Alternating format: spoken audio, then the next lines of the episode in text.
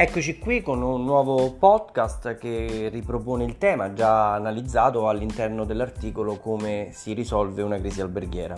Con l'ennesimo articolo presente sul blog robertonecci.it abbiamo focalizzato quali sono gli aspetti che maggiormente sono oh, fautori di una crisi all'interno di un'azienda alberghiera. Abbiamo quindi dei fattori esterni che riguardano il modello organizzativo, che possono riguardare il, l'assetto gerarchico dell'impresa, come per esempio la mancanza eh, di controllo di gestione o la mancanza di un'analisi approfondita dei dati.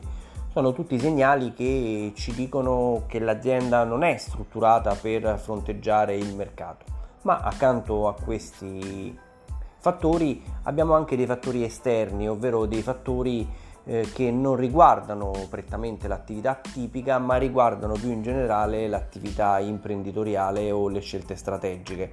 Fra queste abbiamo individuato l'eccessiva leva di debito, quindi l'incapacità di sostenere da parte dell'azienda con i ricavi ordinari il debito contratto ma possono esserci tutto un insieme di fattori esterni che possono anche riguardare la sfera privata dell'imprenditore o il suo assetto organizzativo che magari non è armonico o quanto piuttosto conflittuale. Detto questo abbiamo anche approfondito all'interno dell'articolo quali sono gli strumenti di negoziazione eh, ovvero quegli strumenti che il legislatore con l'intervento di agosto del 2021 ha messo a disposizione delle aziende che debbono approcciarsi ad un piano di risanamento. Si parla quindi di composizione negoziata della crisi attraverso l'utilizzo di professionalità indicate dalle camere di commercio che fondamentalmente sono uno strumento in più per cercare di continuare l'impresa.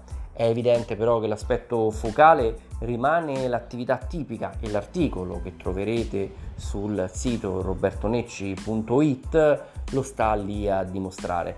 Quindi augurandovi una buona lettura dell'articolo e un buon ascolto del podcast, vi auguro una buona serata.